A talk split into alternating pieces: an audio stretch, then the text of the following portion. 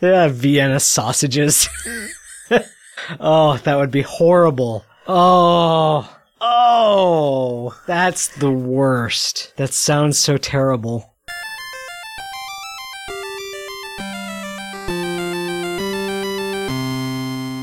I'm Zach, I'm Riff. And I'm Kevin. and it's time for episode number 155 of Video Games Hot Dog, a podcast that we hopefully won't lose half of. Yay! Uh, listeners, uh, astute listeners to episode 154 uh, might have recognized some problems. I don't know, running sideways. Taco Bell? Yeah, so we lost uh, we lost uh, mine and Kevin's audio track from episode 154, and then we lost Riff's episode, or we lost Riff's audio from the re-record of episode 154. That's the So I- funniest number. I had to uh, put both of those things together. Um, and uh, Riff's track from the first one was way shorter. So uh, you might have noticed it getting a little weird towards the end. Anyway, that was fun, and it makes me want to spend a lot more time editing Video Games Hot Dog to make it funnier and riff more like a Okay. Horror. Okay, wait, I've got a brilliant idea. you should re-release all of our episodes, but with riff tracks. Okay. Huh. So, Uh, so I will just so I listen to them, Say Add commentary. Wait, no, no, riff needs to do it. Or Mike Nelson. Oh yeah, hey, okay. Oh, sure. If we could get that. Oh, weird. How would it weird would it be if instead of a re-release with riff tracks, they provided audio commentary? They instead just animated every. Oh, right. If they made a shitty sci-fi movie to play along Yeah. with our episodes. Okay. It's pretty good. We uh died on the moon, unfortunately, Riff. It's uh got fucking fuck. wow, you weren't that Gosh, upset about it. Kevin's when it upset happened. about having died. Kevin got Kevin got No, no, no. I survived. I was the only one Yeah. out of a room of like 200 ish people that survived. Brian Brian rescued him. Kevin got salty after his one beer and tater tots. He said, and I quote, "Is Riff ready?" I said yes. He said, "Then I'm going to Skype that motherfucker." and then we laughed at how weird that was for a couple minutes. Cuz that isn't a thing that Kevin would say. Yeah, You're that's- getting ready to that's go on a totally uncharacteristic. drinking binge. You're Yeah, I going on had, a, I had a PBR and now I'm. Well, yeah, but you're getting ready to head to Colorado where Oh, true. Dude, you know what you are going to do is be high as fuck from the moment you step off that plane. I don't have nearly as much of an adverse reaction to altitude. right. You'll be fine then, I guess. Um, a lot of people get weird when they're in Colorado, They do. but you, yeah, you just It's legal to get weird It's now. where you grew up. Yeah, you were keep Colorado weird. You said As I left. yeah, you put one of your Save it for me. on one of your 400 bumper stickers. Keep Colorado weird. Yeah, so we didn't escape from the moon base. It, we it, escape from the moon base was another one of the uh, Japanese company Scraps uh, Escape the room style games. Real Escape games. This was one of the The team games. yeah the one one of a sort that we hadn't done before where they have multiple teams. There were 30-ish. 30-ish teams of six people, Yeah. all in one room. Um, you sort of get a packet of puzzles to start with, and then there are a lot of clues. Really, just Everywhere. on surfaces. They weren't hidden. Saying that they're Hmm. hidden is giving the hiding job a little too much credit. They weren't supposed to be concealed, really. So it sounds less like a escape escape the room game and more like an MIT style mystery hunt. Yeah, ish. Yeah. It's, you're not like finding props and finding other secret. You're not parts of dismantling props. anything. You're Yeah. not. You're not like tearing apart a shelf and finding the message hidden in the wood grain inside the lumber. It was, you know, we we solved up until the very last There was literally, yeah, there was a- moment, and then there was like just a, weird last- like intuitive, intuitive leap, leap. Yeah. that it ended with. And I mean, it's easy to say that it was poorly designed uh, because it was a, a grape that was extremely sour. It, yeah, it it was a thing where you you only get one chance ever to solve and we missed last- our chance to blow. this last puzzle and you there's no real feedback, right? Like you just kind of have to hmm. commit to something. it is it struck us that of the seven teams total that have finished this one it seems more likely than not that a lot of them did it by accident Yeah. like they solved all of the puzzles that we did and then accidentally solved the final one Yeah. Hmm. Which is um, totally a thing that could happen. it could and it's not it was a well-designed thing and i don't want to impugn the dignity of the employees of scrap or their mothers um it was fun the puzzles were good there was Yeah. some very there were some very cleverly designed things Yeah, there was like the sort of the overarching puzzle was really good. The like the sort of I don't. It's not really a, an overarching puzzle, but the like the meta the puzzle, the crux the crux. That's that's perfect. the crux of the puzzle Was was, really good. really well done. And there were some interesting prop things. Yeah. There were everyone all everyone on the team contributed. yeah, I there was really a point that happened. there was a point where everyone on the team was the the person who had the like aha Oh. this is how we move forward. Yeah, that's Moment. nice when that happens. Yeah, it was fantastic. yeah, and the team. The, what did you already mention? They were teams of six, Yeah, it was teams of 6. which is smaller Six than the escape the rooms, which are usually Yeah. ten or eleven or twelve or so. But you had a little you had a little table to sit at and everybody got a clipboard. Yeah, And then because you had a clipboard, you could just go wherever you wanted. it's true. Nobody's going to mess with you. It was sort of divided into multiple rooms, and then some of the rooms you couldn't get into without solving part of the puzzle. Yeah. They had a they had a astronaut man who would give you hints, but by the time we needed a hint, he said, "You guys are too far along to get hints. Yeah, we never we never got any hints from them. Hints are for babies." Yeah, I don't I don't feel bad about our how how we did. It just makes me sad that we did not uh, yep. Make that final. Sucks little that everyone except you died on the moon. Yeah, so like narratively, yeah, I guess I shouldn't like I shouldn't spoil things, but but narratively, Yeah, even describing that sort of bad. ruins part of a thing that not everybody would figure out. yeah, and we don't want to run afoul of those guys because they will just talk about us every chance they get. Yeah. From then on, uh, I went. Uh, w- Emily was in town for a while, and we went and saw a movie. Oh, We yeah? went What'd you saw see? The um, the X Men Days of Future Past. what does that even mean? It is. It's like A, uh, young it- Magneto and young. Yeah, it bridges X. it bridges the gap between the modern X Men movies and First Class. But they- it's the Star Trek generations of X Men movies. so wait, but first class was meant to bridge the like the beginning story and the modern. So they went and they re- they bridged even the first class. no, I thought of the I thought of uh, First Class as just sort of a prequel. So this is a pre prequel No, it takes place after First Class after first class, and after the X after the so this is the X-Men sequel to, to movies. first yeah, class. it's the. It, I think okay, so it's a, of a new class. trilogy of movies. the the the overthinking it guys characterized this as a farewell to all of the actors that were in the original X Men movies. Hmm. Um, oh. Which I don't know. You know, I, I don't have any idea what Did they all lose their plans arms? are. Uh, the, every single one of them. It was weird. it's weird. Yeah. So now they're just the I men. Why does this is only tangentially related? Why does George Lucas like cutting off people's hands? Like that happens all the time. in Is that Star Wars movies. something that is that something that happened in whatever Kurosawa movie that Star Wars was originally based on, or something? Interesting. I didn't even think about that. I, I can never remember what movie it is. I think it's one of the few that I haven't seen though. Does it maybe harken back to when George Lucas was a kid and a clown cut off his hand? it's a pretty What- good way of emasculating a, a character. Hmm.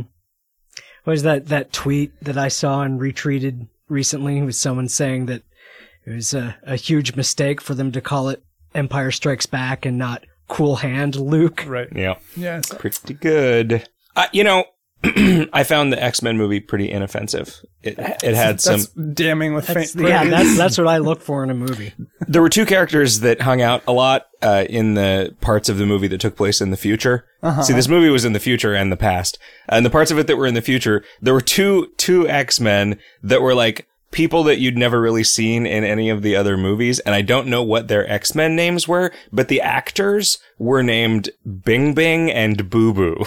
Those were yes, those were the first names of the actors. Bing Bing at least was Asian. Boo Boo, like wh- Was a bear? who names? That's not okay. Uh, did you? What were their powers? Uh, well, Bing Bing could portal, So right? just so she could throw portals. port. Oh, but So- anybody could walk through. Yeah, yeah. Anybody could move. Through. So, so that like she was used to great effect in concert with the powers of other other dudes, right? Because Right, she would like open a thing, and then a guy who could only punch could punch a guy who was a mile away, and like Right. that's pretty rad.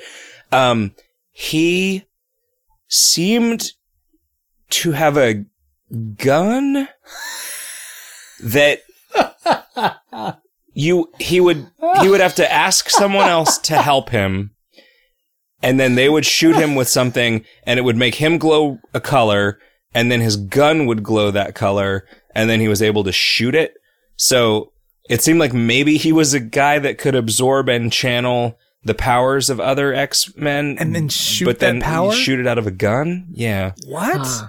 It's like a, a ranged rogue. sure yeah yeah Okay. Yeah, I don't know. You know, probably he was somebody from the X Men comic books.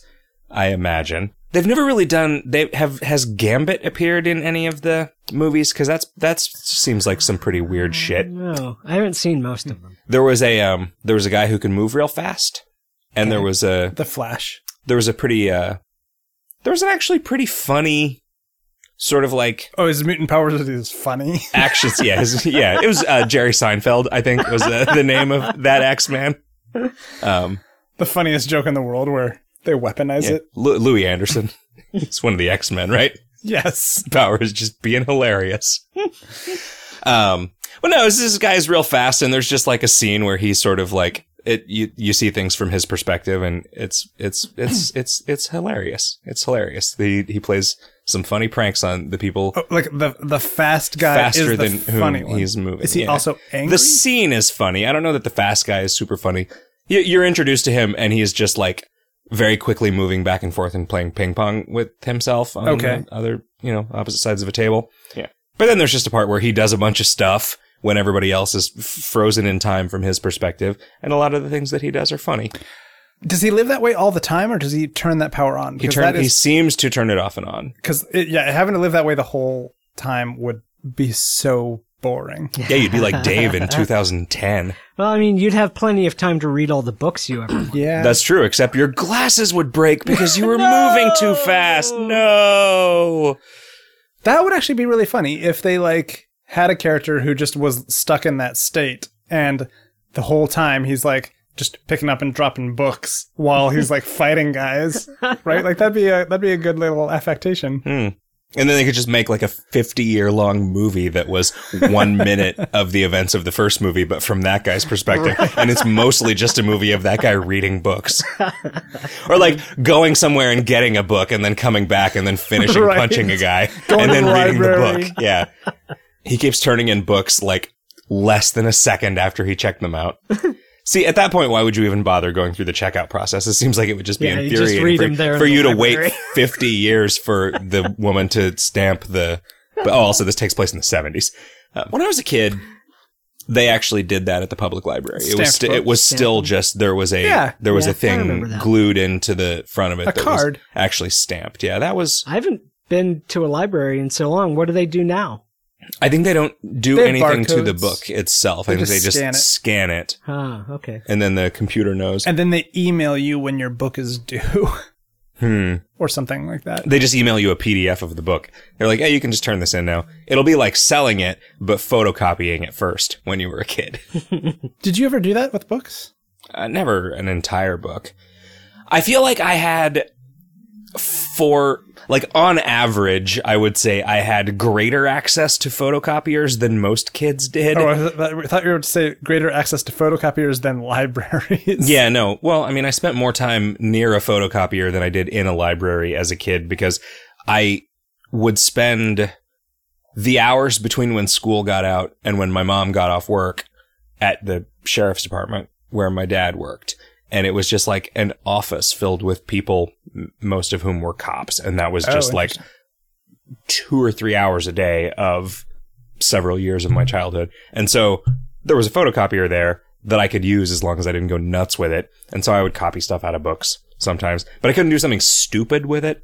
You So I didn't get to do anything didn't? cool. You did. Well, if You my dad would have have. made me stop if I had done something with the photocopier that he had thought was stupid. I see. Cause he did, you know, he So- understood that I was spending tax money with every photocopy that So I like made. sitting on it and copying your butt was well, that right was, out. I'm not, I don't want to show all of those people my butt. but that would have also been stupid. Mm, he probably would have been okay with that, honestly.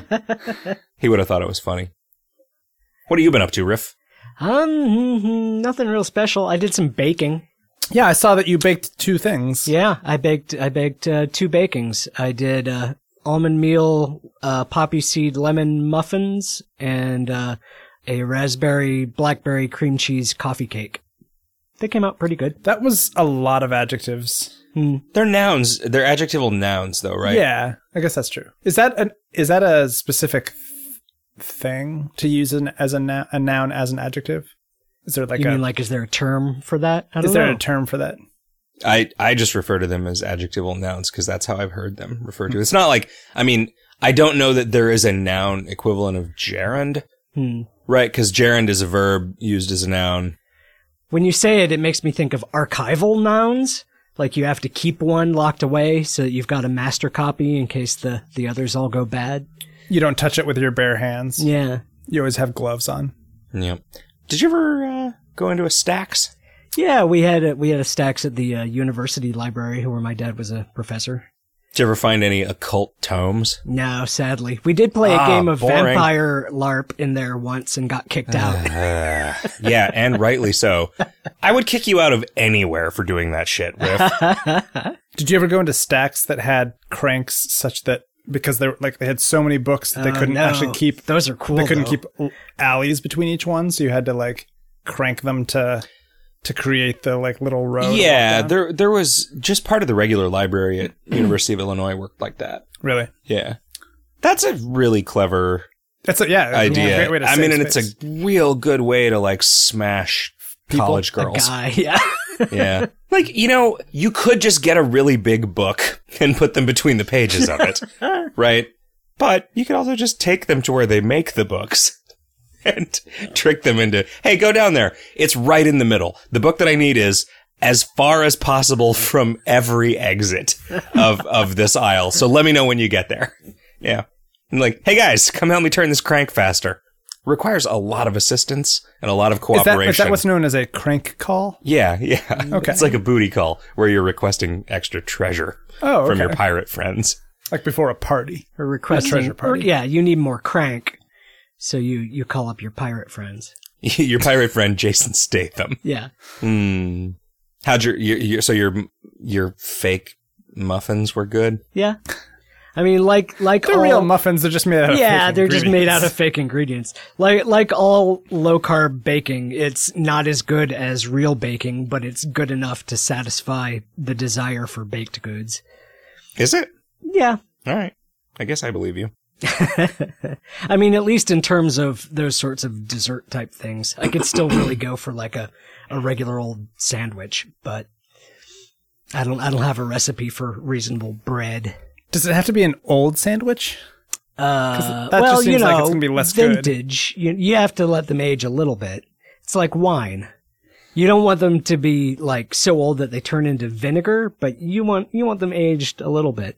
So you make a bunch of sandwiches, you put them in barrels, you let them sit there for a while. like an oak cask. Yeah, full of Okay. sandwiches. Okay. Barrel aged sandwiches. Yeah.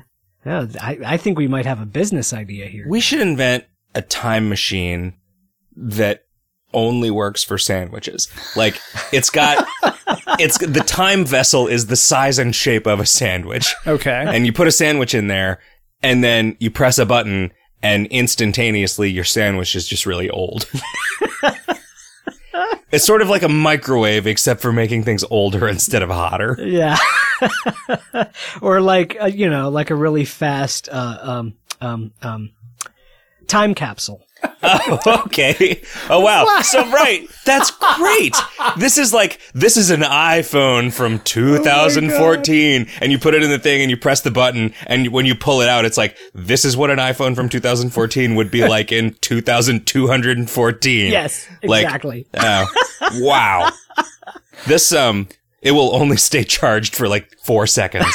we should we should really start selling these like like accelerated time capsules where you put stuff in it you like bury it for a day and you unbury it it's like this is what it would be like to open this Well, no, really what we should do is we should start selling these things 20 years from now and tomorrow in preparation for it Oh, we we, just should start start burying capsules everything. with everything in them so that whatever somebody wants to do that to 20 years from oh, now Oh, yeah you we just, have like a one mail on order deck. time capsule put stuff in this time capsule mail it to us and we will mail it back to you 20 years from now. Well, no, we'll mail it back to you tomorrow, but it will be 20 years old. But we can't do this until 20 years from now. Also, we're going to need some place to bury some yeah, shit. we're yeah, gonna need some- one of everything. Yeah, one of everything. Your kingdom now contains one of every Holy bird and also guys, one of every everything else. yeah, this is good. yeah, this pledge is, $10, then you get to send us something. you guys, this is our meal ticket. you want a meal ticket? You want a 20 year old meal ticket? We'll bury one for you right now. Riff, have you been playing any video games? Um, I feel like I played two, but I only remember one. Okay. Um, uh, the one I remember was uh, The Last Door on Steam. It is a point and click adventure, a a uh, Lovecraftian style point and click adventure, and uh, it uses um, like real, real low resolution pixel art, like gigantic pixels, uh, which is good for like a Lovecraftian story because you get like an indication of what things are, but pretty much all the detail is left to your imagination but it's not very good for point and click adventure because it's hard to tell what anything in the scene is important. So every single location you have to scan the entire screen with the with the cursor to see where all the hotspots are because you can't tell just by looking like what's what's a what's an important thing. But other than that, it worked out really nice. The they used the sound real effectively, and the the story's pretty spooky. It ended on kind of a weird cliffhanger because I guess they're doing like an episodic thing. But uh, it's uh, definitely worth playing. Do you think so? Do you remember how sometimes in point and click adventures that were made in Flash, where people had forgotten to disable tab highlighting, where you could just press tab to cycle through all of the clickable regions on the screen? Like, you could discover secrets in early Homestar Runner Yep. Yeah, comics like that. right? Do you think that having the ability to do that in the native interface of a point and click adventure game Would devalue it. yeah, do you think that that A lot somehow of a lot of modern the point and art clicks form? do do that. Um, I'm not sure. Because you could just mouse over everything, but why the fuck yeah, would they make why you why do would that? you have right? to if you're if they if they know that you're going to do that, then why But not then just again- say okay? Okay, but you could click on everything. You could you could click on every item in your inventory and then click on every other spot on the screen. But why make you Okay, do that? true, why not? true. You know, so that at a certain point, You have you to, got to decide what's actually important Yeah. to the form. That one, like, I don't know that anybody defends. I guess I could I could conceive of a situation where some plot element is spoiled by something being clickable, right? Like Right. something like a space that's going to be important in the future, or you know, uh, I mean, I'm thinking about like the old Sierra games, and there were a lot of objects that you would get only by first interacting with something else, like, and in a specific way. You know, like you mean the parser? Yeah, so like a parser, yeah, like the parser King's Quest stuff. So like they were relatively Spartan in terms of what was portrayed on the screen, but then you'd have to realize, oh, I need to try to climb this tree, or I need to shake this tree, or whatever, to like get an acorn to fall. And there were there were maybe even multiple ways to do it. Right? Yeah, I mean, I guess there's the compromise between, like, the fact that the point and click adventure is such an archaic form at this point sort of makes it weird to consider how much people probably complained was lost between parser based, Right. Even parser based graphical things, right? yeah, Th- because I remember when the- they, uh, when they switched when Sierra switched over to the mouse driven interface, I was like, ah, I don't care anymore.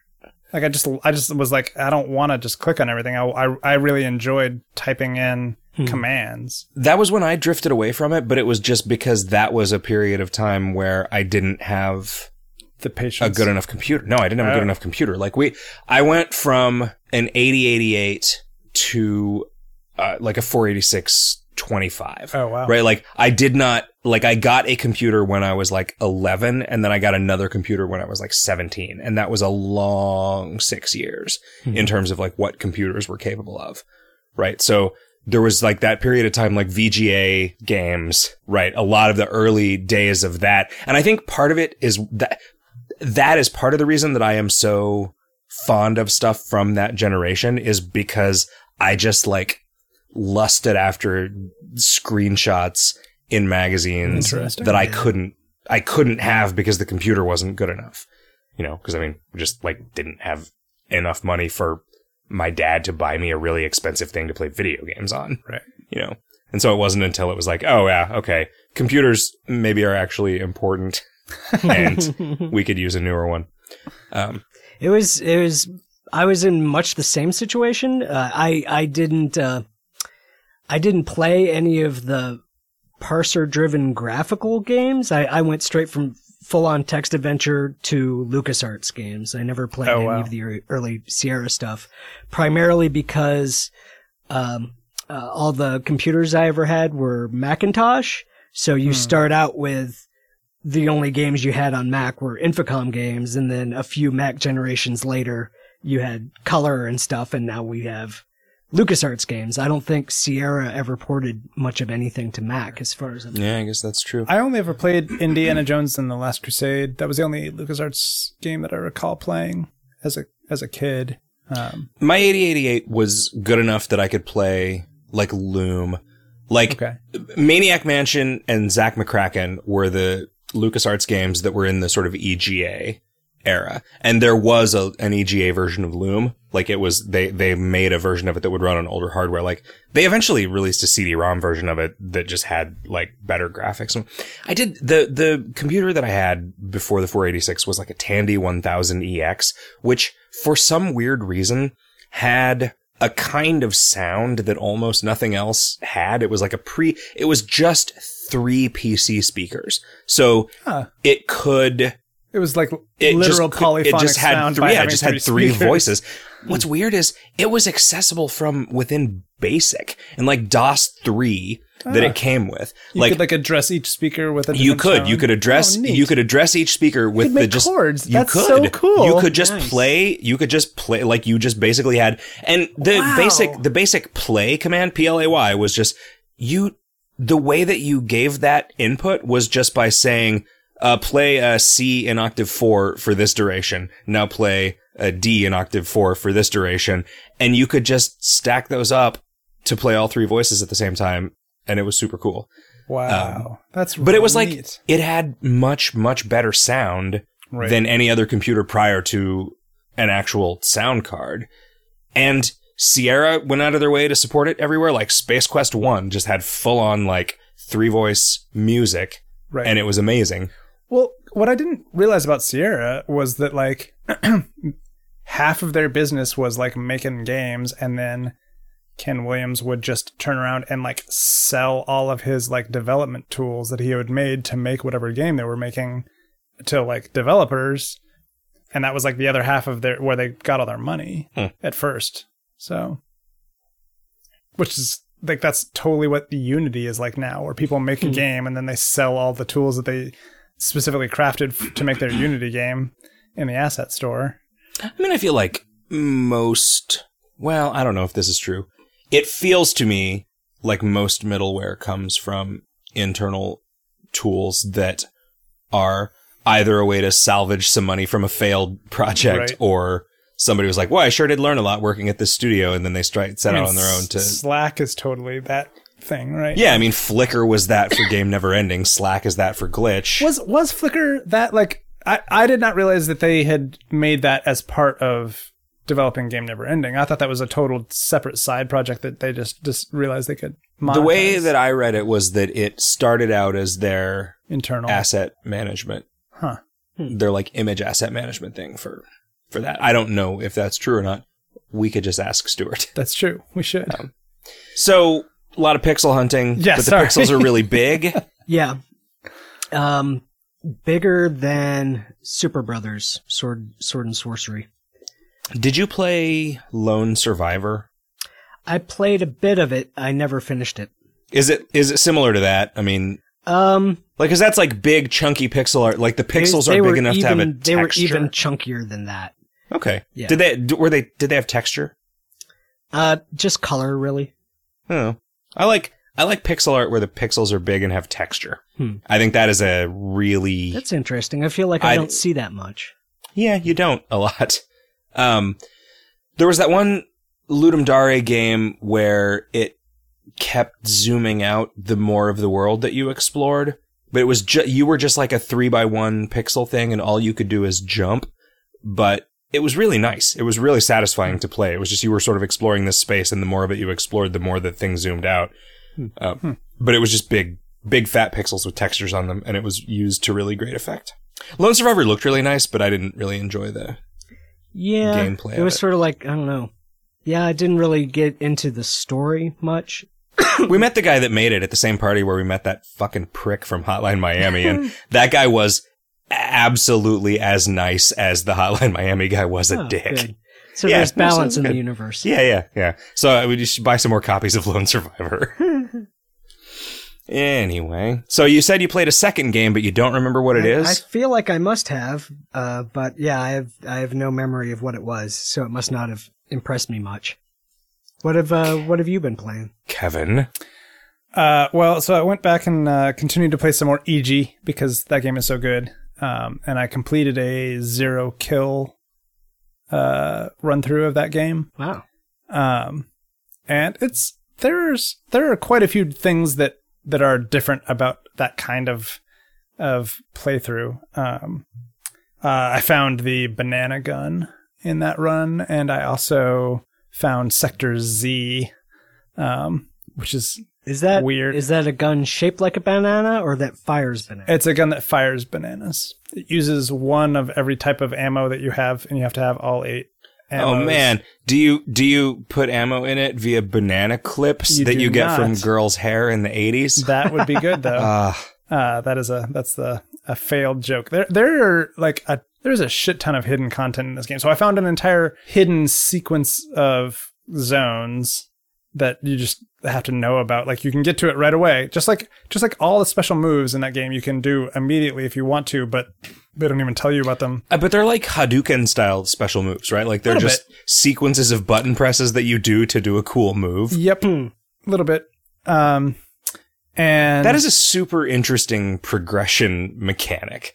Like player knowledge as progression causes like a new game to be a weird new game plus. Symphony of the Night did the same thing with the spells. Oh yeah. Oh yeah, like cuz like is that the one that's got the you draw the things? Oh, No, no, that- that's, that's one of the DS yeah, ones. That's um, PlayStation one. It was, uh, Dawn, of, Dawn of Souls. but yeah, the the things like um, I don't even remember what they were called, but the the thing that would let you uh, drain hit points f- from monsters that shot out blood when you hit them was was a a, spell, and that and all the other spells you find out about them initially by finding the scroll or buying the scroll from the librarian, but all that scroll hmm. does is tell you what the button combination is. And so if you just happen to know it, you can use them from the beginning. We ought to do Symphony of the Night as an assignment at some point when we have time. Yeah, that is a great I- game. I feel like you can 100% that game in a couple days of is of serious play. I mean, a couple days of like, this is the video game that I'm playing today. Well, like, sure. you know, like eight or 10 hours, I bet you could 100% that game. Yeah. Have you played it? Have you played all the way through it? I forget Hmm. which Castlevania games I've played You really need to play it on a portable system though. And Why it's do, you, hard. why do you say that? Um, because you need to be able to play it for eight or ten hours. yeah, you need to be able to play it on the toilet. okay. There's I don't know, Apparently, just- in Iji there was a there's a whole uh, additional hidden level that I just never found. Um, there's like a teleporter in this sector Z. So like you know it goes sector one through ten, but ten is X, and then there's this sector Z, which is this weird alternate dimension thing. There's a sector Y, which you can apparently get to, but um, I I I did not get there. And there's yeah, it's, it, there is all kinds of crazy hidden shit in that game that unlocks very very slowly or through doing a bunch of really weird random stuff. It's weird that this is just a free game that Yeah. a guy. I don't made. understand why. Oh, I mean, I guess because it took six years to make or whatever. Yeah, it just seems like you. Mm. Why isn't there a Vita port of this game? Like, I don't know. Has just nobody ever approached the guy? it's it? possible that it is so far under the radar that that the people that would think about those things just aren't even aware of it. Yeah, I'd I'd never heard of it before it came up for this. Yeah. Did you not play Hero Core when it was sliding around. I don't think I've heard of that either. That's another game that that guy made uh, three or four years ago. I feel like it popped up and was just. I almost, I kind of thought that I played it on like a Kongregate, but that might not be true.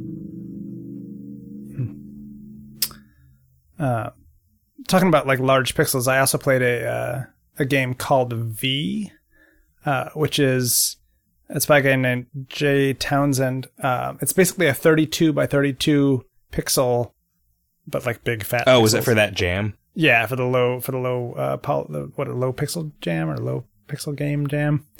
Um that was kind of a tribute to VVVVVV, but it's just called V, which is kind of funny. Mhm. Um and it's pretty good. Like it's definitely got the same kind of thing going on. It's wandering through a space, you sort of flip gravity and then there are like hidden secrets uh, around little trinkets and stuff that you can pick up if you can figure figure out where they where they are. Um, and then besides that, the only other game I've been playing uh, besides the assignment was uh, called Rita's Pearls, and this is a game by the folks that made Move the Box. And I don't know if you remember me talking about that. That is a uh, for a thousand episodes in a row. Well, because, because- they kept releasing new level packs for So it. so that is a game where they come up with a very simple sort of puzzle format and then just release hundreds and hundreds of puzzles. And so this Rita's Pearls is the same sort of concept. It is a grid of little bubbles, and the bubbles either have well, so, so some of the some of the spaces on the grid have nothing, um, and then the spaces that have bubbles either have one, two, or three um, sort of interior bobbles in them or whatever. And you can pick one of the bubbles and move it in a direction, and then it merges. It, it'll send off one of the little bubbles inside it, and it merges with uh, the contents of that that bubble. And if there are four things in a bubble, uh, they will pop and send their little bubbles in all four cardinal directions, and those things will then merge with other bubbles Oh, so it's just like a setting up chain reactions. Yes. to clear the board. I know what it sounds like because you were playing it while we were waiting for Sounds Rift to like answer the bubbles. the Skype call. Yep. And uh, my headphones are connected to your iPhone. Yep. So it was like pop, pop, pop, pop, pop, pop, pop, pop. But you would do something on the screen, and then there would be like 10 seconds of popping. Yep. That's basically how it goes. so this got me thinking a lot about puzzle games, right? Because Move the Box is is is was a similar kind of situation where it was just trying to get three or more of a particular color or texture of a box in a row and then it would clear those and you could set up chain reactions. And it so far with the Rita's Pearls thing, I've only ever had it's all been single move puzzles where you do one thing and then it clears the whole board. And it's clearly got uh eventually levels will will be such that it has more than one move, I'm guessing. Um these puzzles are not particularly satisfying to solve. And I am Are you saying just the Rita's Pearls one, or the Move the Box ones are also not particularly Well, the satisfying? Pearls ones are not particularly satisfying to solve, and then the move the box ones are like a step above that, but also not. They were not particularly like they did not sort of create a sense of like immense satisfaction in me uh, because because they are such long chains of dependencies. You can sort of think about how they might work, but you are probably not able to just fathom the whole chain of what's going to happen. So they're mostly just trial and mm. error. So a lot of it is trial and error with a little bit of intuition built in. And and I'm thinking about that versus like a Sudoku where it is also kind of a long chain of dependencies, but you have to be observant at a bunch of different points of that chain of dependencies. Well, and you have to do every step of it yourself too, Right. right? So like if this was a thing where if you were solving one of these on paper, Right. it would be a lot trickier. It would be a lot trickier and a lot more and probably a lot more engaging. Maybe, or maybe know. not. Maybe it just would be tedious, right? Like, Yeah. and I don't know why a pseudo I mean, doesn't feel tedious. It does in to that me. same way. Yeah. It does to me. I like I don't understand the appeal of a Sudoku at all. Like it's I like you get moments where you have to do some sort of logical uh, you know machinations to Right. get it to work, but for the most part it's just following a kind of a boring sequence like it's like a word find. Hmm. You know, it's like not, it's it is not as simple as a word find, but it is. Yeah, I mean the ones difficult sudokus where there are actually like branching Right, sort of possibility. Yeah. trees that you have to that you have to eliminate, like that becomes more of a thing, but like What do you do? You ever do any KenKen? no, I don't even know what Which, that is. which one is that? KenKen That's is the ramen place around the corner from our apartment. Um, It really is. I wasn't just like making a racist I- joke. There really is a restaurant called Ken Ken Ramen no, I know. that I'm trying to. I'm trying to think of how to describe this. So it is a Milky grid of Porky Wonder. That's how grid they of describe it. squares, um, and how how does it work exactly? Is that the one where you have to make a rectangle that contains as many squares as the one number within that rectangle? No. Okay. Is it the one where you're drawing a line and you have to turn left at certain points and not turn at certain points? No, so this has predefined. So on this grid of squares, there are predefined regions, and those regions have a number and a mathematical operator. So this hmm. like set of three squares all adds up to 15, right? And you are putting uniquely in each row and column the numbers one through n, where n is the number of spaces in that, like the the, the cardinality of the KenKen puzzle, right? Because some of them are just five by five, some are seven by seven, some are nine by nine, that kind of thing, right? And you know, so spaces that have two numbers can be division um, and subtraction, and then spaces that are mul- larger than that can be multiplication or addition, because you can have you know you can multiply four numbers together, right? Whereas you can't divide four numbers in a meaningful sense exactly. Um, and that's that's it. So you're doing a bunch of arithmetic to figure out the possible things, and it's just sort of a logical dependency puzzle. This sounds awful. Yeah, you probably would hate it. You know, I like a Picross because Picross is good. There's nothing there, and then later there's a picture there, and that's fine. Well, I don't like a, A grid of numbers because there's a grid of numbers, and then later there's a grid of numbers with more numbers in it. right. you know, I mean, like I find a crossword puzzle fun to do, but that is because it is like a, it is both a test of knowledge, but also just vocabulary and hmm. logic and sort of like, if you don't know, do you risk putting some things in that you're not certain are real on the off chance that they will let you figure out something else and then prove that your risk paid off versus like putting a thing in that you're not sure if it's true and it just fucks up all of your reasoning from then on out. Like I, I can understand why the play of a crossword puzzle is interesting. I especially like Sunday New York Times crossword puzzles where they all have like little weird things that are Yeah. going on. I mean, the Sunday New York Times crossword puzzle is like the easiest puzzle in a given MIT mystery hunt, right? So it's like just enough of that same flavor of engagement that it, it, you know, it And that- tickles, it tickles that particular fancy that bone. aha moment, I think, is what. uh, So that uh, coming back to this Rita's Pearl thing, like that aha moment is, I feel like what I really crave out of solving these puzzles, and there is no aha moment in ninety nine percent of those little. Because you're If you only got one try- instead of just figuring if it you only got one try and it deleted the app, Yeah. if you did, right? Sure. Then you would have to. You, would have to solve it. Yeah, but that's, and and that's when nobody I wants when that. I look at it and I like sort of intuit what the answer should be, and then I get it right on the first try, like that. There's a little bit of like, okay, yeah, I was sort of right, but I You also could have just there. been wrong, and I like it's there's a lot of like luck in that kind of situation too. And there's very little difference between guessing wrong and guessing right, except Yeah. when you guess right, you get to go on to the next thing, and when you guess wrong, you just don't. Right, but you've watched approximately the same process occur. Uh, I guess I could imagine it just from a tactile point of view being more satisfying. Like if there was like a musical component to it, and when things that when the correct things were happening, Mm-hmm. you song. got some harmony, and when incorrect things were happening, you got dissonance. That you might be able to I don't know, like convince your lizard brain that it was a better thing than than it was.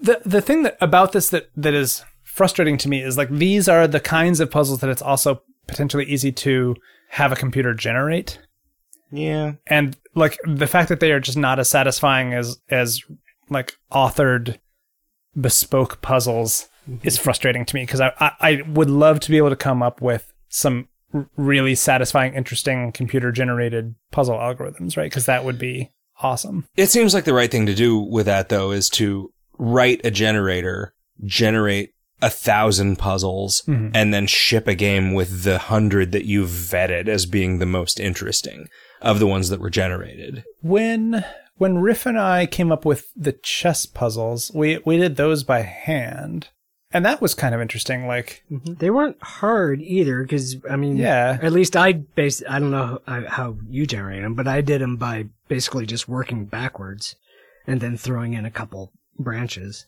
yeah, I don't remember. Was it, is this an actual kind of chess puzzle or did we invent this? I don't I'd know. never seen it before. So I mean, essentially, what what uh, unless I'm misremembering this, this was a kind of puzzle where there's a chessboard and you start out as a piece that is white, and you are allowed to make valid moves, but when you capture a black piece, you become that piece. hmm And I believe that it was every move had to be a capture. Also, Right. And your you have to goal was to capture the queen, or your goal was to capture every piece on the There was multiple. There were multiple goals. yeah, you you had you there was there was the one goal that was to get the king, I think, and then the other Mm-hmm. goal was to get everything. Yeah. Oh, okay. Yeah, So so there were just do- multiple. short- so there were like good and and there were good and okay. I like so that's a thing where I can imagine writing a computer program to generate puzzles for that. Right. But a lot of them would just be like real dumb. Right? Because you could do one where it's like rook, rook, rook, rook, rook, rook, rook, king, just all in a row. And it's like, that's a valid puzzle, but like, f- fuck you, guy who put that in front of me. Like, huh. So yeah, we ought to do think- something with that. I think when we did it, we then swapped the puzzles that we'd written. We we test solved them all and rated them so that we could put them in a progression from easier to harder in the in the game. I bet you could also algorithmically determine how hard they were by just how many valid moves are there. Right, because you would Hmm. you you really probably wouldn't generate the line of rooks with a king at the end because you would want you would want there to be a choice to make Right. at each juncture. Sure. Right? And then the number of branches at which there were three choices would be an indication of the difficulty. And, th- well, really, that would just be an expression of the difficulty, not, Right. not an indication. Um, but yeah, that was a pretty good puzzle. Yeah. This is cool. Let's make, let's make an iOS app. People people Cirrus already us- did. Cirrus already made an iOS app that was those chess puzzles. Oh yeah. Yeah. We should steal it from him and sell it for a dollar.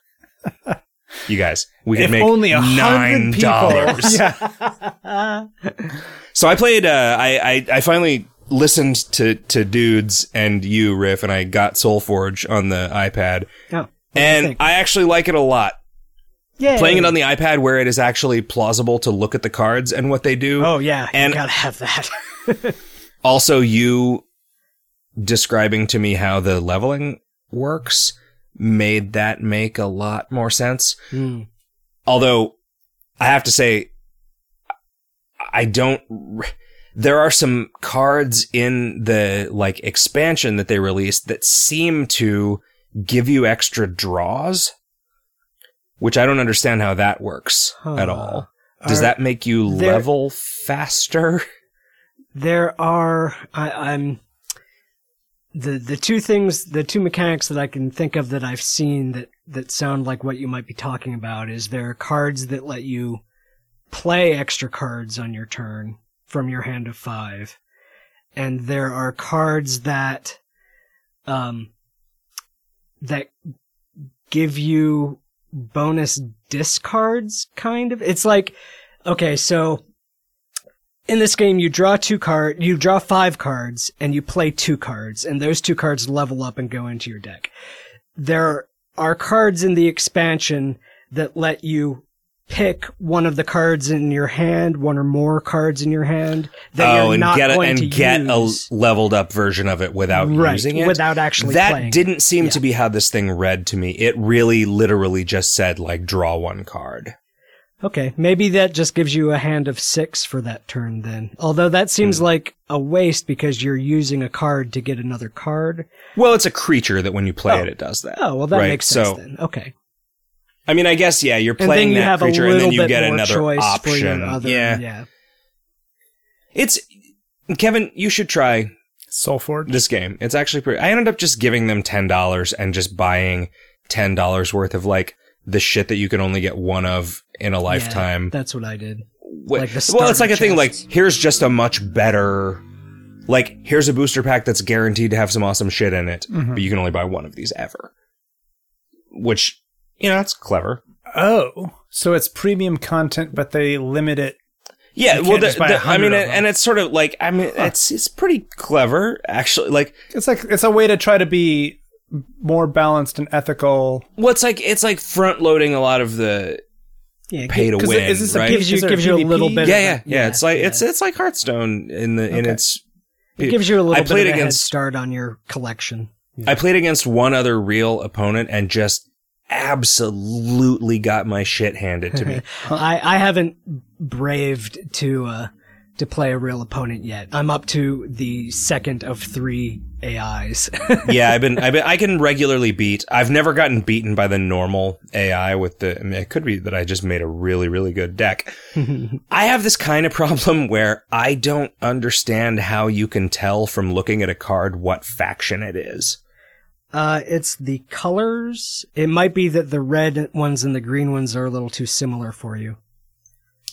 But what part of the card is colored? The the border. It's like in Magic. They all have this just crazy filigreed gold border on them that takes up all of the space and should be expressive, but is in fact just the uh. same thing on every fucking card. I would have to look at it. I don't have my iPad in the room. Like whenever I get new cards in this, I'm like, oh, this seems cool. I wonder if I can use this in my deck. And then I have to go into the deck editor and filter by faction Wow. to figure out what faction it is.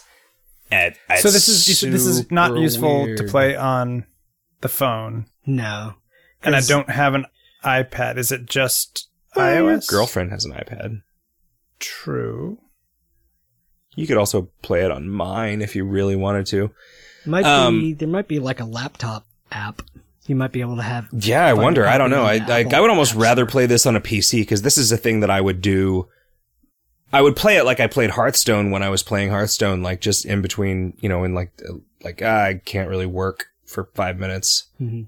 Gonna I can't work for. I like five yeah, I can't work for five minutes. It's really kind in the uh, like ac- acquisition of new cards too, because it has the it gives you the three quests every day, which are I think they're like log in, um, win a game and win three games, and Yeah. and it counts if you're playing against AI.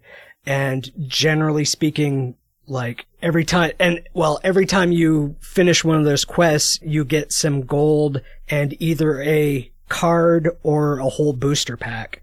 Oh, wow, I've never gotten a whole booster pack, but it gives you enough gold every day to buy a booster pack if Yeah, you play three much, games. yeah. Which is, it does seem like crazy generous with the basic stuff. I mean, also, you know, I just, I gave him $10 and I just bought, like, I have half of that premium currency left or whatever. It's like, Mm-hmm. I don't know. I mean, I don't know that I'm going to get, like, into it because I don't, Yeah, same. I mean, I've already pretty much stopped playing it, but I, I'm, I'm sure I've kept it on the iPad as something that I intend to go back to now. when I was 17, I bought some very cool cards.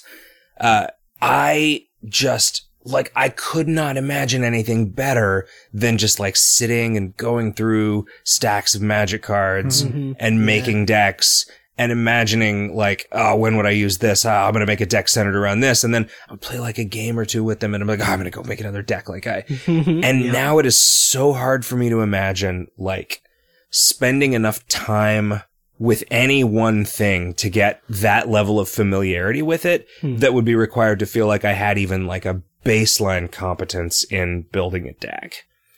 Hearthstone is a little more approachable in that regard because there are so few, well, There's a lot of monsters in Hearthstone that aren't anything except numbers and maybe taunt. Right. And there are a lot of those in Solforge too. There are a few, not nearly I don't as know- many though. I don't know what it is about- ones that like get a power at level three. Yeah. I don't know what it is about Solforge that makes it kind of intimidating to me. The idea of building a deck is kind of intimidating in the same way that like I find that super, super intimidating in Netrunner. Like just hmm. not having any fucking clue whether this deck is going to be worth a shit or not. Why do you feel like Hearthstone is better in that regard? I don't know. I mean, I honestly kind of think that I don't. The only time that I've ever really had any luck playing Hearthstone is when I just look up a deck online and construct a deck that somebody else has come up with. And I don't, I can't tell you why that deck is better than the deck that I made that loses 90% of the time now. Like when nobody knew how to play Hearthstone, I was having a great time playing mm-hmm. Hearthstone with the cards that I picked and I was winning enough of the time that it was really satisfying. But like it eventually got to the point where it's like, oh, well, this is no longer the first week of this Blizzard game. So I am just the worst person in the world at this. I and want, it's just I want that first week of and lose and Blizzard lose. Games to last forever because th- those are the best weeks. There's gotta be, like, there's got to be a matchmaking system that would work for that. Like, I, just, uh, I don't know. I mean, part of me worries that any matchmaking system that yields 50% win, 50% loss to everybody, even if it's behaving perfectly, winning exactly half of your games is not fun. Right. Yeah. So, uh, it's, the perfect system is doomed.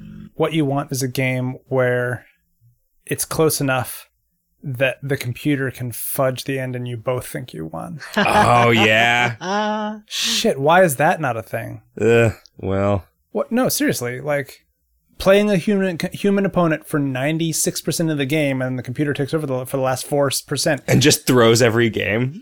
Yeah. Ugh. So- Uh, Why is that a bad thing? Well, it's probably not, I guess. I mean, in the same way that the, like, John Stuart Mill handjob machine is probably the best possible outcome for humanity. But, like, for half of humanity. well, sure. so I played, I played a couple hours of Watch Dogs and this is the game that I have like It been is. most excited about and anticipating for a year. all I am seeing is extremely disappointed reactions to it from everywhere. Did you my, get the companion app? no, There's like But, but that's not just exactly a companion app. That's like a weird like yeah, it's, fuck with it's other people's integral in games app. somehow. I think yeah, I don't Yeah. know Mm. exactly how, but it Well, also no, has I- like a live map of the game and stuff. I did not. It's funny that you're a guy that's just running around constantly looking at your phone. Like Right. that's that's it. Kind of, um, I this game every once in a while, and it is usually when I am playing a third person AAA game. This game makes me feel like I need to just like find an ice floe and just drift away because as a human being. I have no idea what the fuck is going on at any point. Huh. At, like, so I, I, I started playing the game and it, I'm glad to know that other people at least have this complaint that I have about this game, which is that playing it on the PC with keyboard and mouse is f- just fucking terrible. Like, in order to, like, you possess a security camera, and in order to sweep the entire arc of the security camera's available range of motion, you, like, move your mouse from the right side of the mouse pad to the left, and then pick it up, and then do it again, and then pick it up, and then do it again, and then pick it up, and then do it again, and then pick it up, and then do it again. Like, six or seven entire mouse pads worth of movement. A and D. I don't think so. I don't think that that does anything when you're possessing a camera. yeah, no, it, it I, and I guess this is fixable via a configuration option and is apparently not a big deal if you're using a controller. So I could also just try to play it with a Well, 'cause controller. controller you just hit to the right end and it just goes until it's done. Yeah, I mean, with an analog, like an analog mm-hmm. joystick is just a different thing, right? Because Yeah. you move it slowly by moving it a little bit. A mouse, if I mean, if you let mouse acceleration work, I mean, Right. that's like this is a solved problem. Like Microsoft figured out how to make a mouse feel good in 1991, and it, it's fine, right? The And, John you know, Stuart Mill mouse It was- machine. it was probably hmm. Apple that did. It was probably Xerox PARC, and then it was ah. stolen by Apple, and then it was stolen by Microsoft. But and now we're gonna see. IntelliPoint IntelliPoint was to me the sort of watershed moment in when a mouse was good, right? Like once you were using my the Microsoft That was a single word. mouse. IntelliPoint. Yeah. Okay. Anyway, so I played through the tutorial and it's like it teaches you how the controls work and stuff and it's it's awkward and like I have the same problem with this that I have with every Did you not try to play it with a controller? I didn't, no. With every cover based I I unplugged my controller and hid it from myself so that I wouldn't be tempted to play any more fucking Dark Souls 2. I kept going back to it and getting angry at myself and so I was like, "All right, I'm just getting rid of this controller. I'm going to put this in a place where I don't see it." Anyway, so the controls are super awkward on keyboard and mouse, and I, I have the same problem that I have with like every f- fucking third person game is the problem, right? Like, get behind cover. Okay, now what is fucking anything? I want my guy to like move left. Okay, move left. Well, he just stops because you can't move left out of cover unless you hit this other button. Is that jump to new cover or is that d- leave cover? And no matter what it is, it's the thing that gets me fucking shot in the face. Like, whatever thing I try is the thing that's like, hey, enemies, what's up? Shoot me in my fucking face. Here I am. Like, I, for whatever reason, Why I, do you have to be so violent? Why can't you just play the game like a normal Chicago citizen? I fi- I was trying to um I was trying to play it non-violently and I think you know apparently you can. Like Bennett Foddy was talking on Twitter today about like it not being super dissatisfying to try to play it without killing anyone.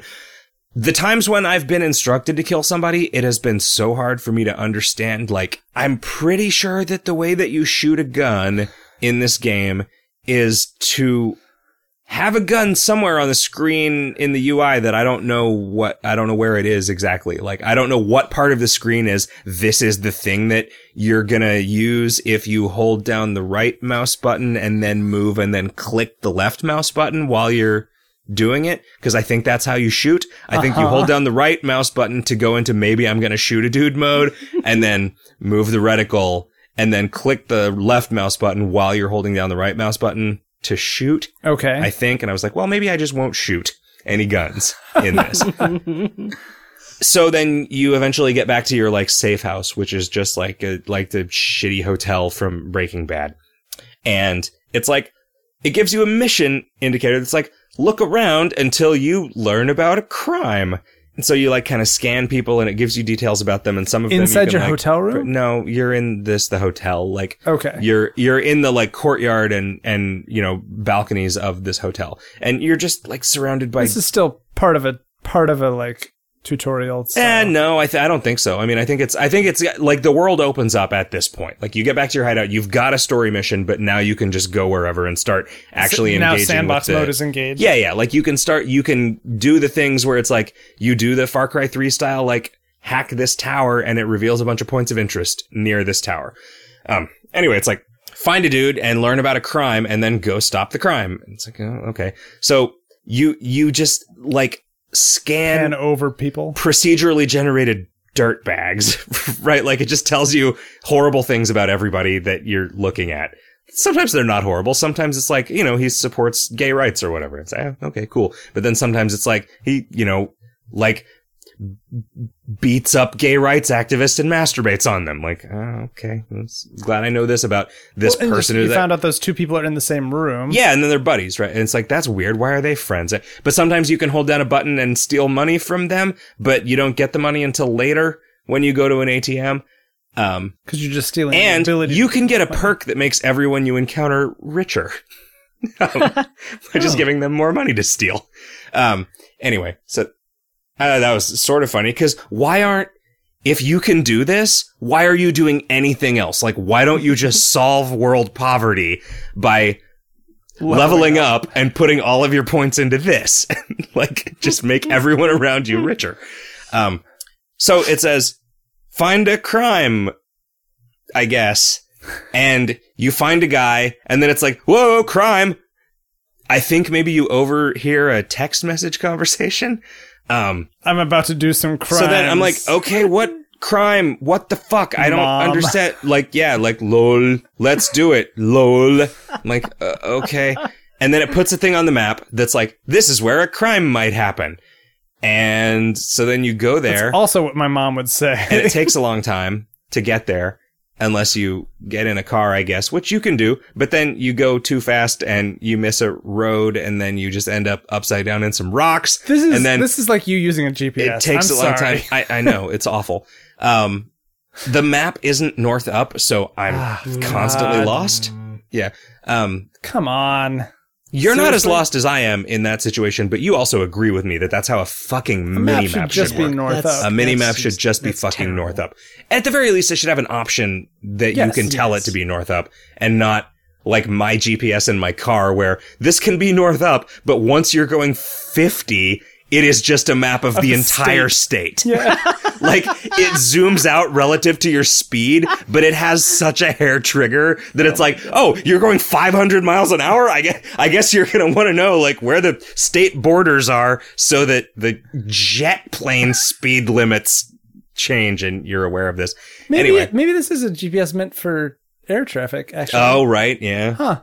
So you go to the region on the map where it's like there's a crime something. Yeah. and you find you start scanning people and it starts telling you i guess what their percentage chance of being a victim of a crime is or their percentage chance Of of being a perpetrator. committing a crime and you have to like hide from the person in this range that is the criminal even though you don't know which person that is and so then what happens is you get you go to the mission area and then it's like oh mission failed he saw you like who saw me like what just happened oh well i guess i'll go spend another 5 minutes scanning people until i detect another crime and then spend another 5 minutes crashing cars on the way to this crime so that that can happen again Can you and then I'll just save right before the failure point? I don't know that you can save on purpose in this game.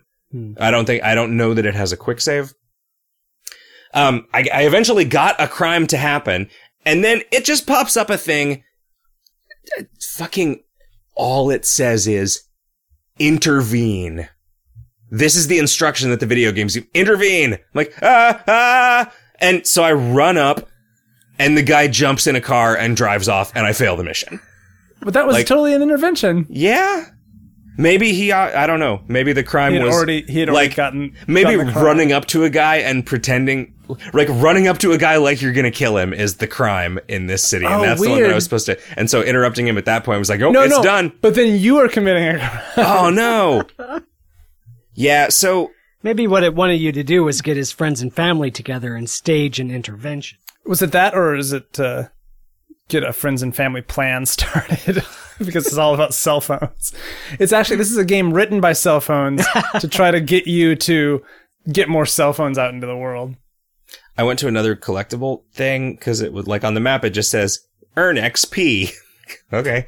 So I went to it and it's a picture of a credit card floating above a train and I clicked on that and then it was like go hack these six things. You have 2 minutes.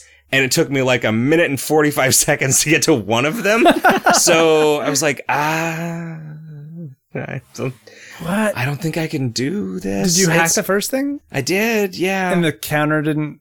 no, it didn't reset. It doesn't reset the like. It's really like you're just supposed to be good enough at video games to get to these things in this amount of time, and Huh. I just, it's. I'm sure that I could get good at moving around in the world, right? Because it's not like I've never played a modern third person game. I don't have the innate vocabulary that I do with like a non difficult first person shooter, right? I mean, like, I feel like in Far Cry 3, which was very similar to this, and even in like, uh, you know, I guess uh, Red Faction Guerrilla is third person, but just didn't. It wasn't as just clumsy and as difficult as this. Like you could go and just accomplish some stuff, whereas maybe there are some easy missions in Watch Dogs that I'm just not finding. Maybe there are categories of missions that are comprehensible, but I I went to one of these points of interest and it's just like, all right, go kill this guy. It's like, I don't want to kill that guy. I don't want to go kill this guy. So I was like, all right, I guess that's a type of mission that I just don't want to do. Cause like Right. maybe somewhere in the thousand pieces of text on the screen at any moment is an explanation of why this guy deserves to get killed. But like, I don't know, man. It's, it's weird. Hmm. it's not it's not fictionalized enough for me to be okay with just indiscriminately killing people. Was Vice City a game that you played where you killed people? Yeah, because that's like nobody had nobody was realistic, and also it was like San Andreas was not right because like gang violence in L.A. is real in a way that Goodfellas is a movie, mm-hmm. right? And whereas Vice City was just fictionalized Miami gangsters, Right. like things that are like, oh no, this guy's this guy just like is a guy that's running over people and they look like real people and they scream like real people as opposed to just like being a like nine polygon ragdoll that flies up in the air. hmm You know, I don't know. I want to play it some more, I guess. I'd like to not, I would like to achieve at least a level of competence with it that does not make me feel like somebody's fucking grandma. but I don't I mean, you're not a grandma because you downloaded the game, and this game is clearly not for grandmas. No, that's true. And I mean, I keep going back to the like I'm pretty good at Spelunky, and that's real hard. Right. But it's but it's you know it's hard in a way that my 1987 video game skills are brought to bear on it, and that's depressing. you, maybe a controller would be a good Yeah, good way to try it in a different light. yeah. I mean, it was definitely a game that was built with consoles as their primary target in mind. I do think that a lot of it is going to run afoul of my kind of inability to comprehend 3D spaces hmm. because of the because of that the Republique problem of like and I get it, right? You hack a camera and you don't want that process to take 5 seconds where the camera moves. So it transitions so fast that I no longer have any idea which direction I'm facing relative to where I am or where I was looking before. And so it's like, uh, God, this is just, this is just, this is like this crazy abstract space that it's not crazy and abstract to people with normal spatial skills, but to me, it's like, I don't have any of the objections that everybody else seems to have to the game. Uh, I don't know what they are, but I assume they're not. This game is so hard that I literally could not accomplish anything because that I would have noticed if people were saying that. Anyway, Video games. video games. Anything in the news catch you gentlemen's eye? Uh, the only thing that I saw, uh, which I feel like opens up a, a bit of a broader discussion, is um, I saw that uh, the CryEngine, the, you know, the the games that they- they've made Crysis and Far Cry, Far Cry and everything that has the Cry babies. starring Johnny Depp. Yeah. um, so now they are licensing that. I would play Uh, the hell uh, out of that game. They're licensing that out for like ten bucks a month. Um, and so this is now joined the Unreal. I mean, is it ten bucks a month plus five percent of your take? That is something I did forever? not. I didn't. I didn't like read any press release about this. I just noticed today that it was a, an option on Steam. Would have been such a dick move for them to say, "All right, it's ten buck a month, ten bucks a month, and we'll Plus take four 4%. of the money that your game earns." Um, you know, I, like the fact that it is available on Steam implies that they are trying to license it to individuals and not necessarily just companies, right? Like they're not. They're like trying to get people interested in mods, maybe or whatever, in a way that Unreal isn't necessarily targeting that system. You know. Hmm. Yeah. It's a weird bet. I mean, because licensing those engines was like a million dollars, right? It used to be, yeah, it used so to be on the like order of like a million bucks. it's it's super weird that it's weird that software is an environment in which now a thing costs a million dollars. Next week it costs ten dollars a month. Right. Like, yeah, it, Well, but like their customer, like those are totally different customers, right? Because like that was a 200 person team licensing something that they were going to be using for two years, Maybe they're and then maybe they're a betting game. that that these hundreds of people and millions of dollars AAA games are about to crash, and then you I think that start what they- indies. It's well, it's it's partially that kind of thing, but it's also partially like, oh shit, more and more games are being made out of Unity, which mm-hmm. isn't nearly as good as our engine, but eventually it's going to like catch up in some way or another. So if we don't release our engine now and get people up to speed using it and like excited about it, that we've just lost all of those people. You know, I'm not really sure how to feel about it. I, like, because this is the question that I ask myself. Like, would Gone Home have been a better game in the CryEngine? Like, I don't think so.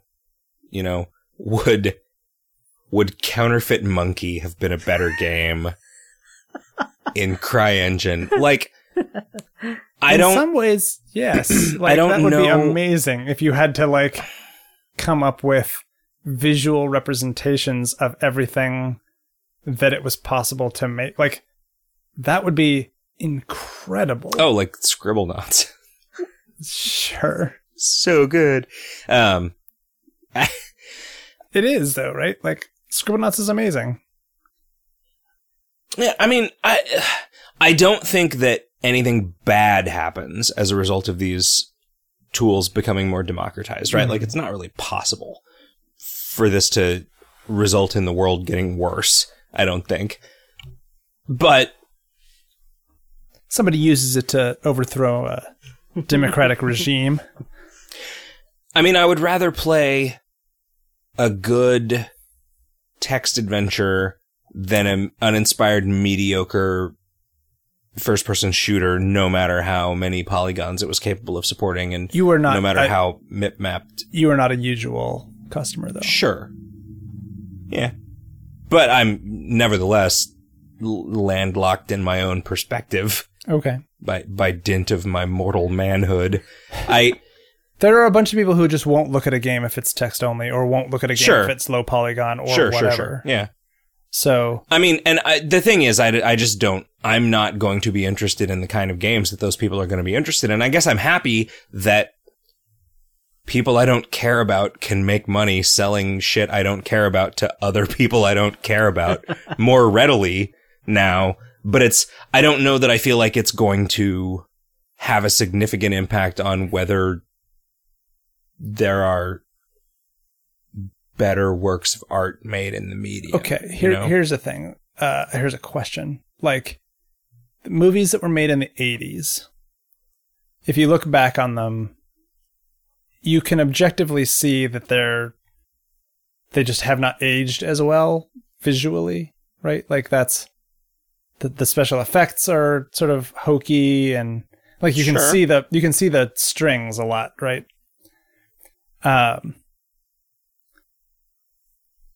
there is something that comes with having better tools and more people that are familiar with those tools that just sort of raises the whole bar for everything. Right? Like I would agree with you if there had been a single, like,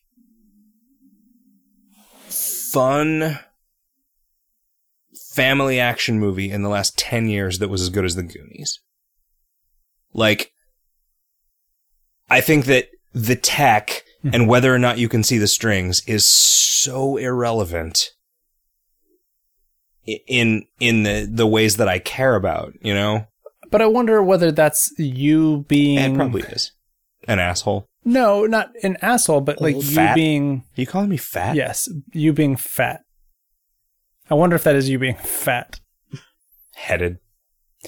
No, w- whether that's you being an adult and not being as enthralled with things as you were when you were a kid, right? Like, Yeah. because I, you know, Hunger Games might be that movie for a lot of kids, right? Yeah, I wonder. I mean, I, I try to approach, the, I mean, you know, is- this is why I go see so many dumb movies, is because I want to have my heart open that, like, Well, you liked know- Avatar: The Last Airbender. I enjoyed watching it. I don't, You you, don't know, and I mean, that would have been a thing that as a kid, I would have been like, okay, that was fun to watch. And I mean, maybe that's what we play in the schoolyard for a couple weeks after that. But like, I don't, Because like Harry Potter isn't something that you consider to be. No, it is, I guess. I mean, I the they're books though, right? So, Just like the Goonies. mhm. And after the movie novelization doesn't count. Mm. That I was a pretty I good have- book, though.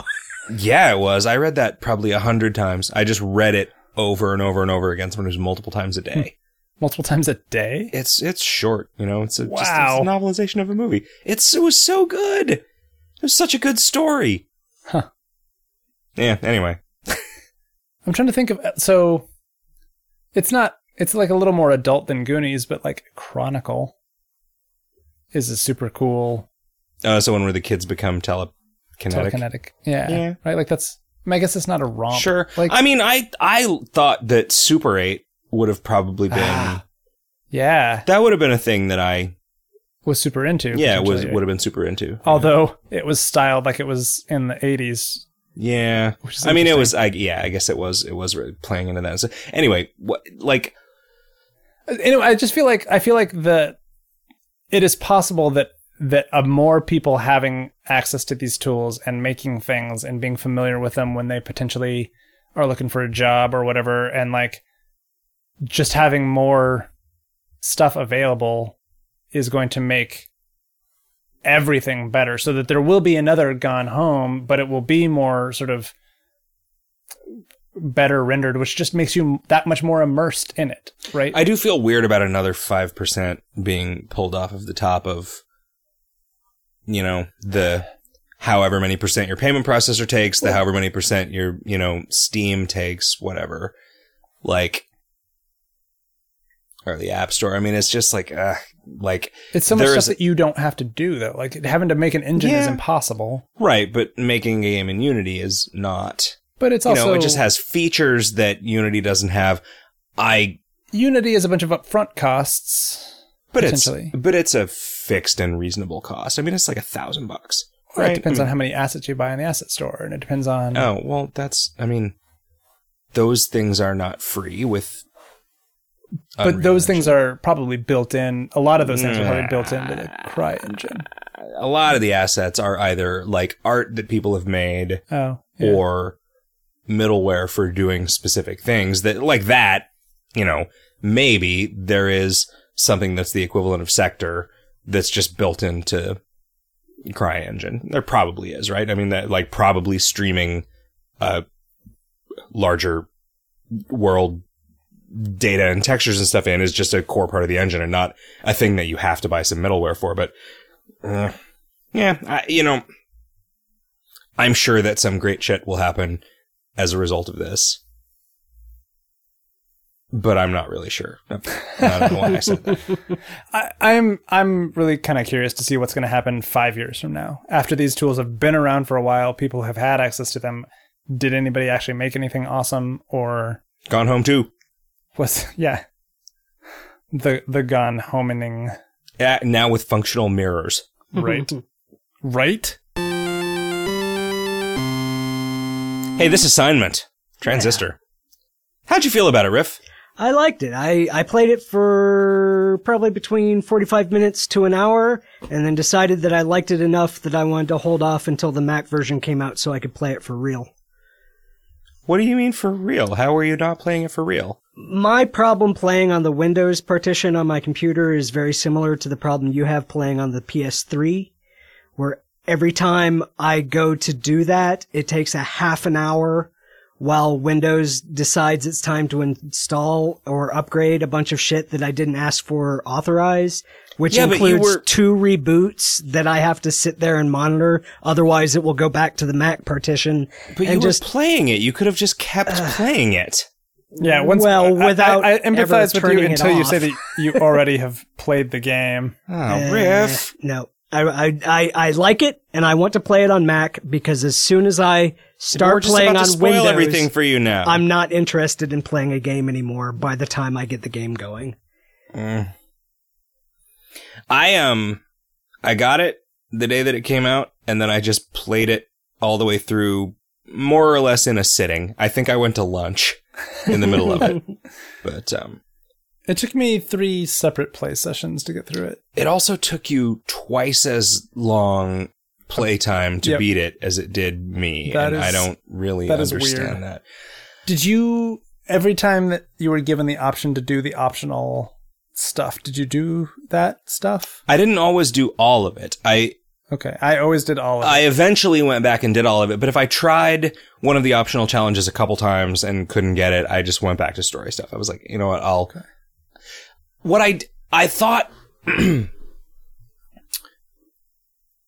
I never know how to start talking about stuff like this because I like I feel like we don't need to explain to the audience what this game is or how it works. I, I I think mean, we, it, we it's- might. It's it's a It's got transistor some is a game. interesting mechanics in it. It's by the people who made Bastion. It is which, which gives I it, did not like. which gives it a context, right? Like I I liked Bastion, but I was not blown away by it. I there were parts of Bastion that I thought were awesome. Like I like the aesthetics of. Bastion. I listened to the soundtrack like multiple times a day. yeah, the audio in Bastion is amazing. but I felt that the gameplay in Bastion was just kind of boring and not. I was just uninspired. Like there, there, I didn't really care about the gameplay. in Bastion. and that was sort of all there was, right? Like the, I mean, like there was an interesting narrative that that that compelled me through most of the game. I think. Yeah. uh, boy, I, I just couldn't, I couldn't, I couldn't slog through the fights in that. Whereas this, I don't, I don't, I neither understand nor give a shit about the narrative of what's going on in Transistor. Like, maybe they're all in a computer simulation. I guess that would kind of make sense. It ends in the only possible way for a good story to end, so you'd think that I would like it. but, spoiler alert, Riff. Um, but it, the way that Transistor presents its world is so abstract and As to almost be meaningless. and weird as to yeah as to effectively be meaningless. And the thing is i didn't i didn't respond to that by saying well fuck this it doesn't have a good story. I responded to it by saying oh good. Like the story is just meaningless so i don't have to care about that. Like i can just play this video game and i can like sort of appreciate the okay so like you don't know what the fuck is going on. Is this real? Is this inside a computer? Is this an actual city? Is this like this seems to be a city where things can just be replaced by software. Uh it's a city where when people die they have these souls that are weird floating cubes that can talk sometimes but are also a cool sword move.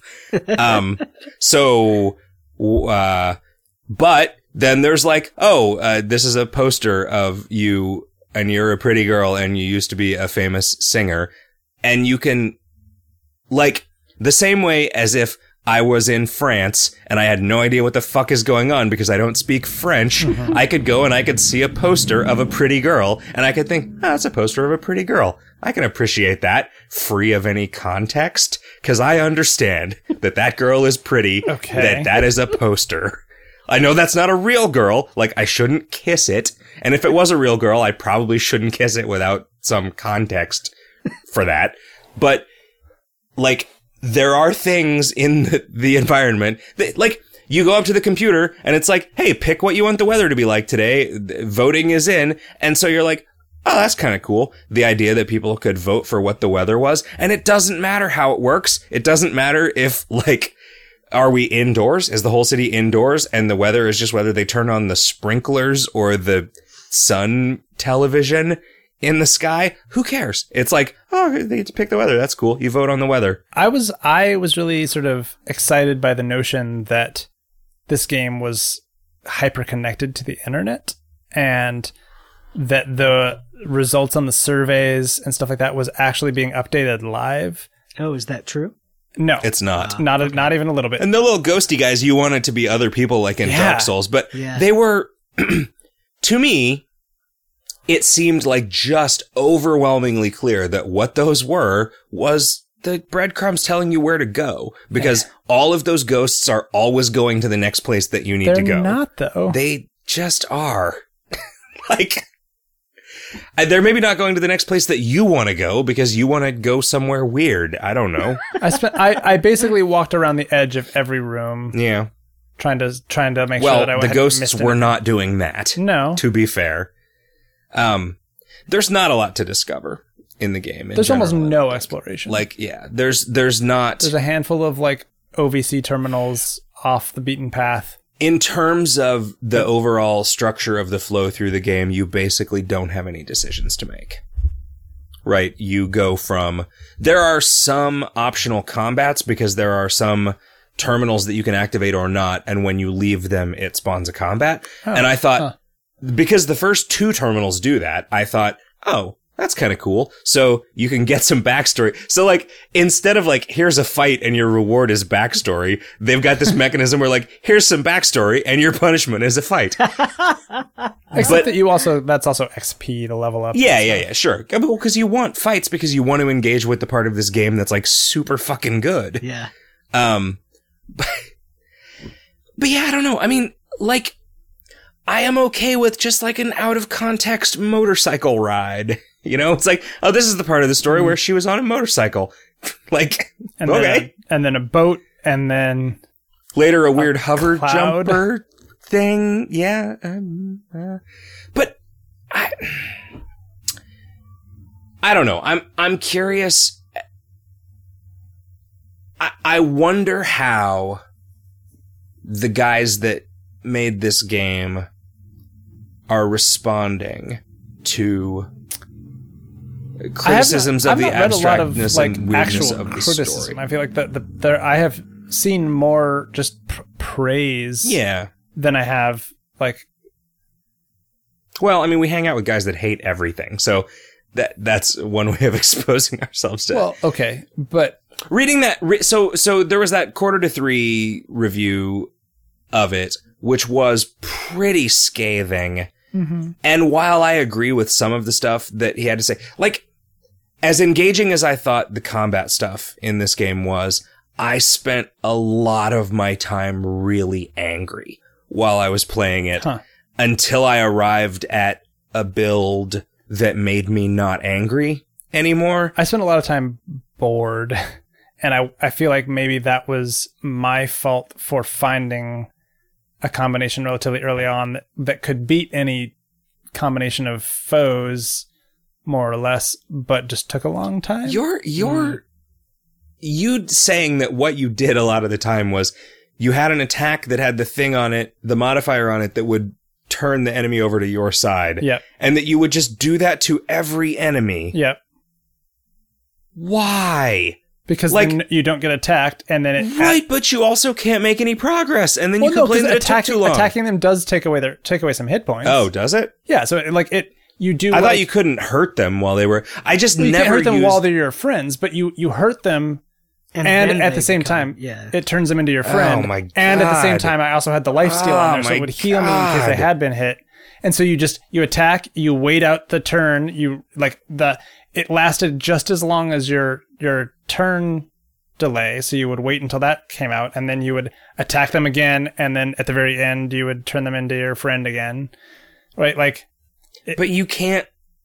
It's like you sought out the most tedious way to play and then complained that the gameplay was tedious. it's the like, safest way to play. It's the surest way oh to ah, my like god, it's not, end but, every combat but in your favor. but your goal is like your goal is not to save Cloudbank. Your goal is to have fun playing a video game, right? is it fun Like, to is it fun to lose all of your abilities every time you get No, no, I don't like that at all. I did not. I appreciate what they were going for, right? Like I appreciate them. They had the, the a crazy like dual carrot and stick system for trying to get you to try a bunch of different stuff in different slots. Right? Like which I Yeah, appreciated the, the- carrot. I The really story like the is stick. the carrot the story stuff. carrot is the story Ah, stuff. God, who cares? Like I did. I really wanted to read all that. Yeah, I I have unlocked everything that I've gotten like access to. but the thing is like I, if you say all right this is this person and they have a name but like that's probably not really a person because the only interaction that you have with them is their soul is apparently a grenade. I mean, like that's not true of every like you you get some of the you, get some of the like souls or whatever that you the traces that you get are people that you interact with. Asher and grant. Is the idea that every time you destroy one of those like little weird flower things that that's a person that got turned into like a weird mushroom by the I process? don't that seemed so. to be what I, was I didn't get that indicating- I didn't get that vibe like running through it again on New Game Plus, a lot of the stuff made more sense. Like a lot of the story bits that were being fed out, it was like, ah, okay, uh, like this at least has something else that it connects to instead of just being nonsense. right But like, it's still like, eh, I don't know. Is the ending like Inception or is the ending like now we're both stuck in a jar, but at least we're together? I don't know. And right, like because it seems like if what you saw in the ending is what things had been like for the guy in the sword the whole time, that he would have acted very differently. right? Like why would you be so stressed out if you lived in heaven? Why are there's period there like- those periods in the game where the sword is all weak, just in the narrative sense? Yeah. Because that that didn't And then- ever play out. And then when you go back into the stupid He's beach fine. area, he's fine. And he mentions it. He's like, oh, weird. What was going on there? I don't understand what was Yeah. wrong with And then you go back outside. "Uh, so, Yep. fucked up again. Like, If they took your voice, Did they just why can you forget- hum Yeah, anytime that- you want to? so I thought the humming was cool, except that, okay, the way that I interpreted the humming mechanic to work, it was not even a mechanic, right? Like, there was just an extra audio track on every bit of music for the entire game that was just her humming along with it. And I thought that was fucking fantastic, hmm. except that I just wish it had been a toggle so that you could turn that track on and then like maybe it got interrupted if you got hit in a fight or whatever. And then there's an achievement for humming through an entire fight or something, right? Like just have it be a thing that you can engage with while you're playing the game as opposed to like, I just want to sit here and hum. yeah, why is five there an entire key devoted to flourishing with Yeah, your that sword? Yeah, they was what I was really- say. They really go out of their way to tell you about that a bunch of times. What is the point? Yeah, I don't know. Like, it's not even. Yeah, I just don't. If it was like a thing that you could do to like increase a score multiplier by wasting some of your turn stuff or something like I want to know. I want to know where all this shit came from. It you know, Tom Chick's uh, like sort of criticism of the story is like this is like the story in a fucking JRPG where you just don't care, right? Like Right. it's just battle. But I would be totally fine with that. I I wish that this game was 10 times as big as it was and there were quests that you could go on to kill different process things in different regions that had slightly different colored trees and shit and each one of the powers had like 10 upgrade points that you could earn by just doing more of playing the game.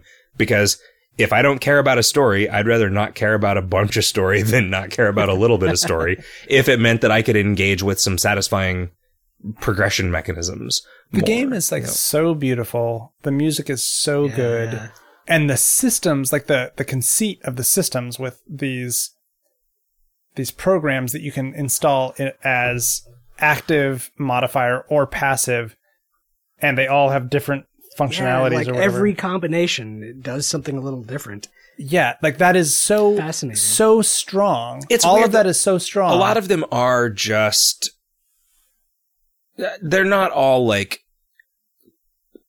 you know quantum differences in the way that things behave depending on where they are right? Like a lot of them are just standard rpg like plus 5 whatever when they don't give you the numbers that necessarily and No, you they don't do. know that. Well they, they always do. sort of. I don't know how meaningful the numbers are. Yeah. You and I had very different experiences of the combat because you were capable of using breach and I wasn't. Like I could never. It seems like presenting the grid of dots to you while you're in turn is just the game fucking with you because nothing It does help you sticks to that grid. it helps you line stuff up a little bit but it's it is difficult to use that meaningfully I like br- the the problem that I had with Breach is that you would go into turn and then there would be these guys set up and you would target one of them with Breach and you would move the line until it highlighted like three enemies and then you would let go of it and it would fire it at some weird fucking angle that didn't hit those guys.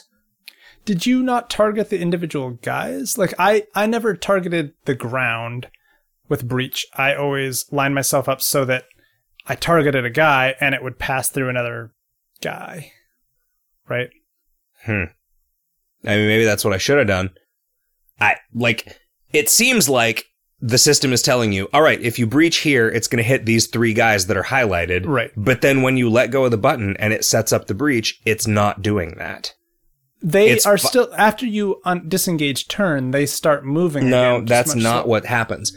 That that's not what I I yes, you're right that that does happen, but that's Okay. not what's causing this problem for me. As soon as you let go of the right click, it shows you where the breach is going to go, and it is not where you set it up. It is directly from you to the first enemy that it was going to hit in a straight line. Hmm. So if you weren't in the right place, no matter what the preview said it was going to do, it always just shoots it in the direction of the guy that you're aiming it at.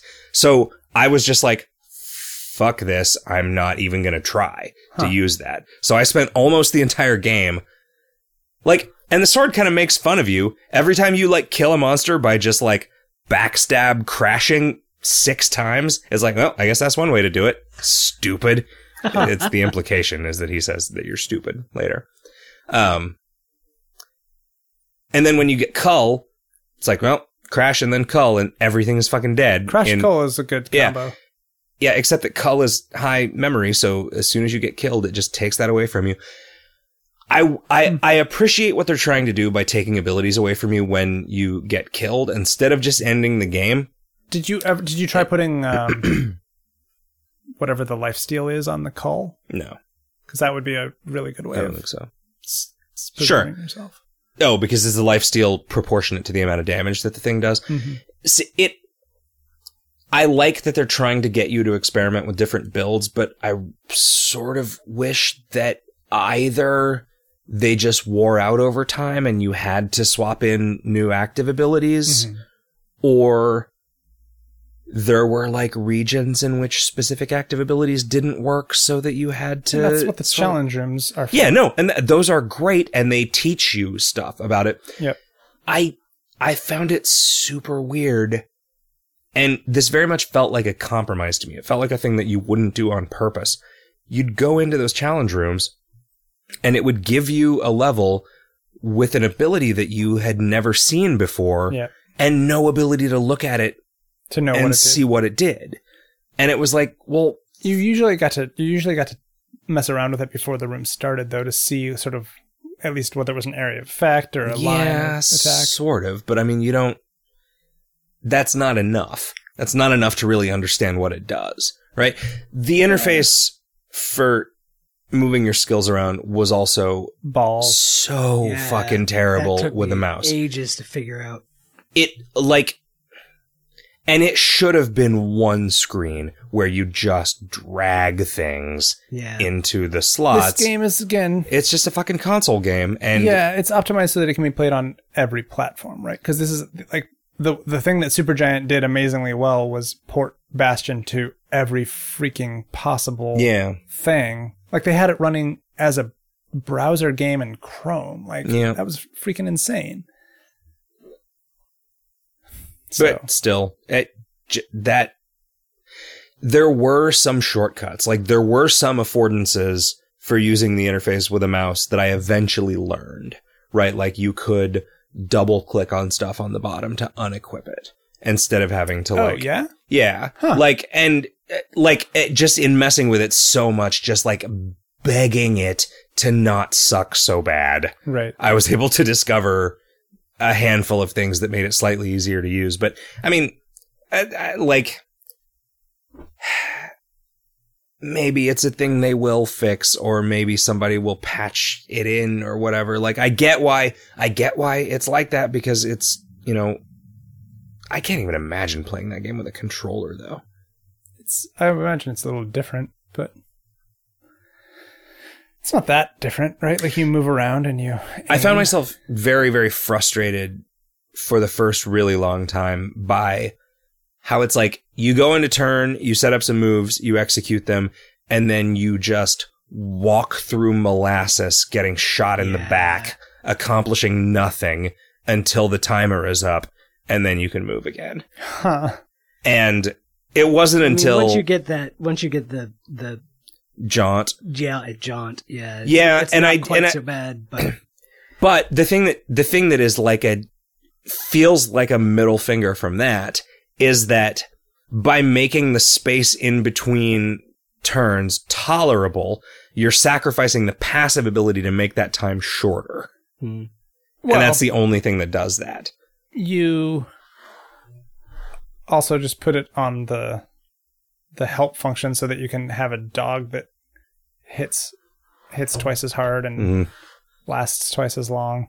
I just fled from that as an active function because it was like, yeah, it makes another thing that you can control in turn. And I'm like, oh, makes this into a fucking video game that I hate because you're controlling more than one dude. And you also can you can also have a, a, a passive which splits that into two. Yeah. you can have two dogs.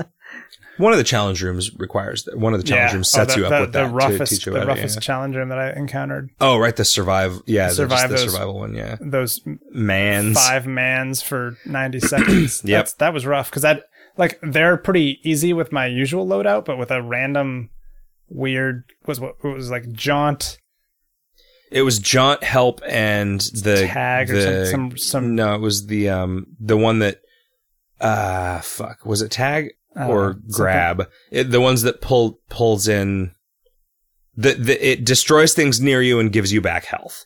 Oh yeah, Um tap or something. yeah, it's just like a like a centered on one. you burst AoE Yeah, life steal.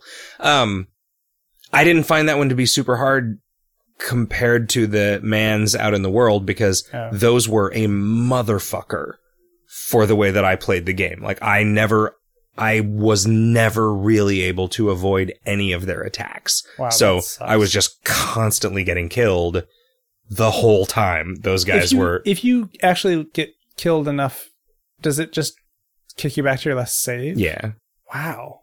That only happened to me once, and it wasn't actually there. I always managed to pull it off, but it was like just constantly like every access point I was swabbing in abilities that I was like, what the fuck does this do? Who knows? It's an extra hit point for the next Right. time I have to fight these assholes. Did you ever structure your abilities such that the one that you wanted to attack with was actually your lowest mem thing, so that you would be able to use it?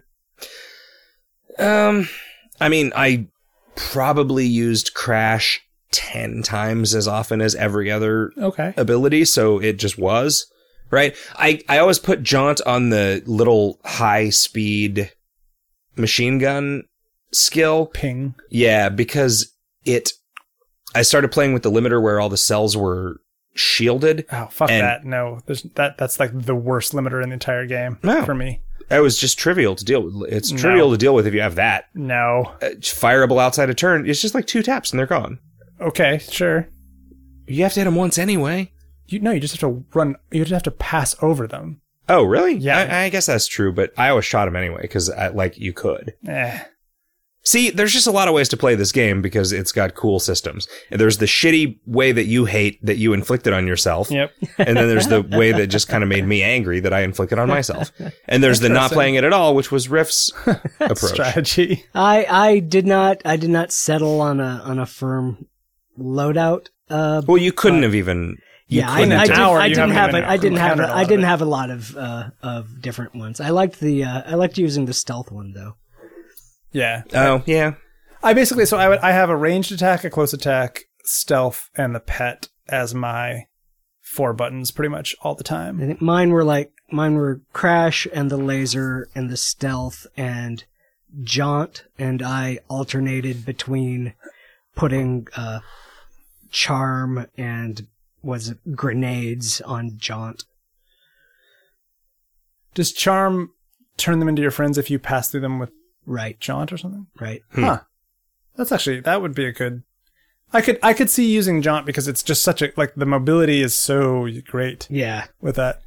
because uh, I mean when when it's when the game unpauses and you go through all your actions, you're spending your next few seconds avoiding friggin' steady on laser beams that target you as soon as it starts as soon as you start walking so your health just starts draining immediately You just got to get behind cover. yeah I mean, yeah There's a lot of, there's a lot of cover I, uh, stuff and there's just make them all your friends and it doesn't yeah matter. I couldn't stand using jaunt actively because you use it and then the amount of time between when you get to where you jaunt to and when you can start moving again was just agonizing to me. Huh. Hmm. So I only ever used jaunt as a support thing so that I could fire while turn was refreshing. I basically do nothing while turn is off. Like, there's Did you always end turns like far enough away that you weren't just immediately roasted? Well, no, everybody was my friend at the end of the turn, so look, I'm not roasted. Um, Man, that that's I mean that's clever, but it does sound terrible to actually play. it's not that bad. It's just long and tedious. It like it, it does make the game kind of boring. Which I mean, that's that was my primary complaint was that the game just didn't really like the story wasn't compelling enough because it was too abstract, and the combat was like this weird tactical game that I feel like I I just solved, and so And see, to me, it was hard the entire time. So it was like just frustrating enough to keep me like angry enough to say, all right, God damn it, I'll show Huh. you what game. Interesting. You know, this game has provoked a bunch of different reactions from us. It's there's there's definitely something going on Yeah. with it. It is definitely worth checking out. You know, I hope they sell enough of it that they can make a third game because Yeah. Yeah, I do too. The aesthetic is amazing. I I love the way it looks and sounds. The it's it um reminds me very strongly of there's a webcomic uh, by a guy called Aaron Diaz, uh, and the webcomic is called Dresden Codak. And it seems to be set in the same sort of world, and it's a very similar art style. Like to the point where I was wondering if maybe the the portraits of the of the people when you're looking at the soul information was possibly drawn by him. I don't think it was though, but I gotta. I don't know what it is about it, but I can't. Apart from like, you know, there was that point where you're on stage and there's sort of a catwalk leading up to it. Mhm. Every other part of the game looked exactly like every other part of the game to me. Like, I felt that Even like maintenance area, which was like, oh, if there was any ambiguity before, now it is so obvious that you are on a microchip that, like on a silicon wafer, that this is like it just took all the ambiguity away from me because you No. can see the fact that it's like little ICs plugged into something, and you can see capacitors and you can see like resistors, and you're like, oh, okay. So mm, no, they all look the like the same. interpretation to me was like this is these are like programs running on a computer and a couple of them like figure out how to actually take control of a transistor like and suddenly they actually now can actually manipulate the environment and become and a singer.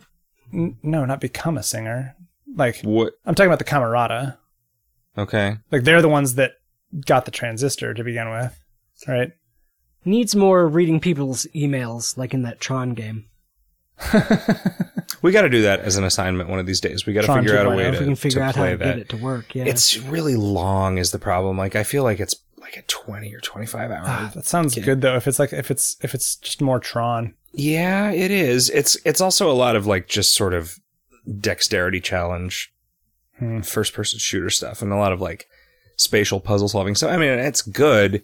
It's good, but I've never been able to actually replay it. I pl- I bought it when it came out and I played through it and I loved it and I will Is it not on Steam? I don't think it is. Okay. but it might be. I mean, it might be. It, I think it's not as hard to get on PC as it is on Mac because the only Mac port of it was uh, The Power pre PC? a Yeah. pre Intel Mac port. But um, yeah, I mean, uh, like Bastion was the same to me. There was no difference between one level and another level of Bastion. Hmm. It was all just like uh, just rocks. Like, and this is all just right angles. Like, it's just right angles of solid colors and like kind of uh, like Blade Runnery pseudo Japanese looking buildings. Right. And yeah, I don't know. It, there's just not really, there is not the kind of differentiation of environment that, like, I feel like in order for me to feel Did like environments it are different, different between the beginning and the end. well, yeah, because it, like all of the color starts to go away, right? Like it becomes very much like we're replacing this with Well, but like, it's also physically different too.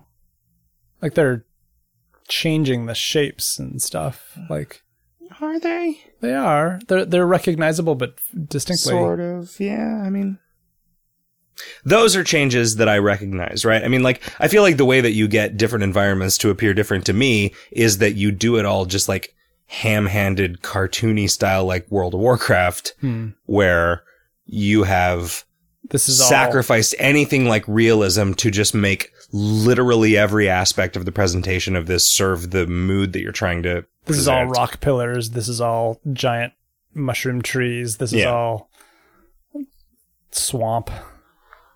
Man, Firewatch is going to be good, I think. Is it going to be all mushroom trees? Yeah, it's all mushroom trees all the time. That's the twist. Um, The But- spoiler is that mushrooms can't burn. So the entire, the entire game is pointless. scoops. all right. So, uh, since Kevin only has like three minutes uh, before he has to leave and not have access to a computer before the next I'm on show, a flight in six hours. we're going to play a nuts. game uh, that can be completed in three minutes, uh, which is the NES game Jaws, which I like a lot. And I want to force you guys to play so that we can talk about it and you guys can tell me that you don't like it and I can tell you that you're wrong. okay. Fair enough. there is not much to this game, but it is a good game. And that is, That's that good. is what we need right now. okay. Um, I think that this has gone on long enough that we should not listeners any mails. Uh, but we've got some for next time because Oh, we're we? not going to have very much to talk about, Okay. uh, because of Jaws. So I promise, I promise 156 listeners mails. We'll do listeners mails first in 156. Whoa. That's what we're going to do. That's some crazy. That's some crazy Busting talk. the format, flipping the Yep. script. Gentlemen, I've had an excellent time recording this episode of Video Games Hot Dog with you. It's been lovely. Wonderful. And we're not even going to tell people how to send listeners mail because we've got enough. Whoa. So there. Also, they probably already know. I am going to tell you though. Give us a review on iTunes. Oh. Give us a rating on iTunes. hey. Yeah. Go to iTunes and say, "Hey, these these cats is pretty cool. These VG cats, these mad cats made a pretty good controller." Sure. Goodbye, everybody. See ya. Have a great week, everyone.